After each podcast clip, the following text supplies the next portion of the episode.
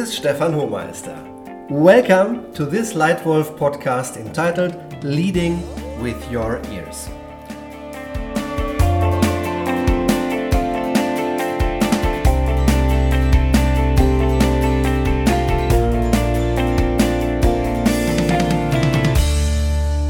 In this episode, it's all about how you replace frustration and stagnation with success and progress by listening well, by leading with your ears. If you want to lead others to maximum performance and fun as a lead wolf, then you have to ask good questions and listen really well. When you think of all the leaders you have met so far, how many of them were really good listeners? Most people can count these on the fingers of one hand. You too? When entering a job once, my predecessor told me the following enormously powerful sentence. He said, Stefan, God gave you two ears and one mouth. Use them in this order and proportion. Boom! What a sentence! This man knew from experience that you lead by asking. One of the most important things a lead wolf can give to the colleagues they lead is their attention. Listening well ensures a good balance between freedom and control. But why on earth do we talk so much? There are people who basically talk for themselves and feel good about afterwards enjoying their own entertainment. They often don't even realize that nobody said anything besides them. And if these people listen to you, they do so often only to be able to speak again as quickly as possible. They don't listen, they wait to speak. We like to hear our own voice, it calms us. We often think we lead when we talk. Some talk because they are afraid of losing control of the conversation. Some may just be too uncomfortable to listen because listening requires you to have to think about what you hear. It seems easier to talk than to listen. Some people talk because they think, ah, there is still something important missing. I will tell them. And then they might mistakenly believe that if the other person does not interrogate, that that signifies agreement or they are excited of what's being said. Their silence encourages people such as this to just keep on talking. If you do a lot of talking, problems can occur. It can create ambiguity and misunderstandings because those listening get tired. Misunderstandings begin to arise because people stop asking or simply switch off. Expectations may begin to diverge, results are affected, and both sides become disappointed. It can lead to demotivation and even complete avoidance because endless monologues degrade the other to a position of passive recipient. Why is listening often better than talking? Listening shows respect and sincere interest. It evens the relationship of both participants. Listening shows appreciation. It gives freedom to show the view of the other. You can listen well or poorly. An example of bad listening. Once I took responsibility for two big brands and several employees. But I got a really bad handover from my predecessor. He did not sit with me and did not look at me. He sat 90 degrees sideways to me and typed emails while he talked with me about the handover.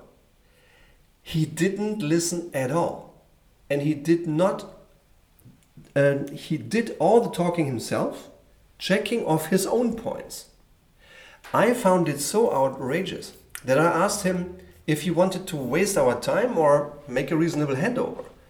That was one of the most disrespectful situations I've ever experienced throughout my professional career. I'm sure you do it differently. Be fully present. Listen carefully. Good listening creates motivation. For example, When I was Europe wide manager for my first visit to one of our largest countries, the local managing director led me to more than 20 individual employees at their workplace over in London.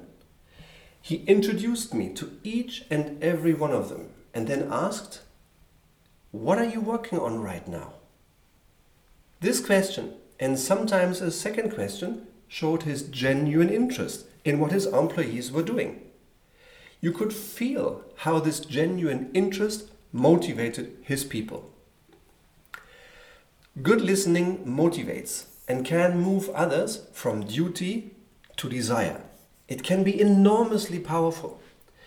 If we want to tease out of others their full potential, we must motivate them to open up. This works best with good questions. As we talk, others keep on receiving and gradually closing down. If we ask, however, we allow others to keep opening up. That's why one guiding principle for effective leadership is leading through questions and listening.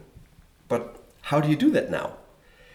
Based on my 25 years in leadership roles, here are my four best tips for leading with your ears. Number one, 100% attention. Be present. Be 100% attentive. Listen carefully, not with the intention of quickly speaking again, but with the intention of really understanding the other. Avoid distractions. Put away your smartphone. Close the door and be fully with the other and their perspective. So, tip number one 100% attention. Number two, put the other in the foreground. If you, as the lead wolf, want to motivate the other to maximum performance, then do not talk about yourself. Put the other and her or his point of view in the foreground. Limit your speech. Say what you need to. For example, delegate a challenging project. Clearly state the goal, declare the result you want to achieve, and the quality and time frame. Then stop talking. Shut up. Ask good questions, such as What does the result have to be like? So you're really proud of it. Or What do you need to look for to get a good result? What is important for success?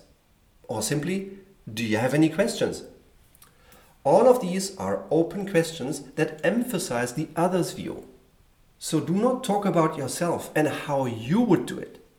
Place the view of the other in the foreground. Tip number three think, ask, be silent, listen. To ask a good question is quite a challenge. Therefore, take the time to think briefly and clearly which question is most valuable right now.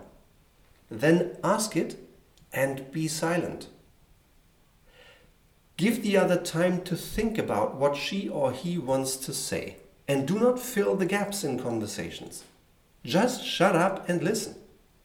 If several things are going through your mind, ask yourself if it's even worth the question. So, number three, first think, then ask, then be silent and listen. And tip number four, clarity through summary by the other. When you, as a lead wolf, listen to what the other says, you create clarity. When the other one is speaking and you are listening, you can hear if the other person has the same understanding as you. Have you ever experienced what happens when a meeting is not summarized? yeah, me too. Exactly.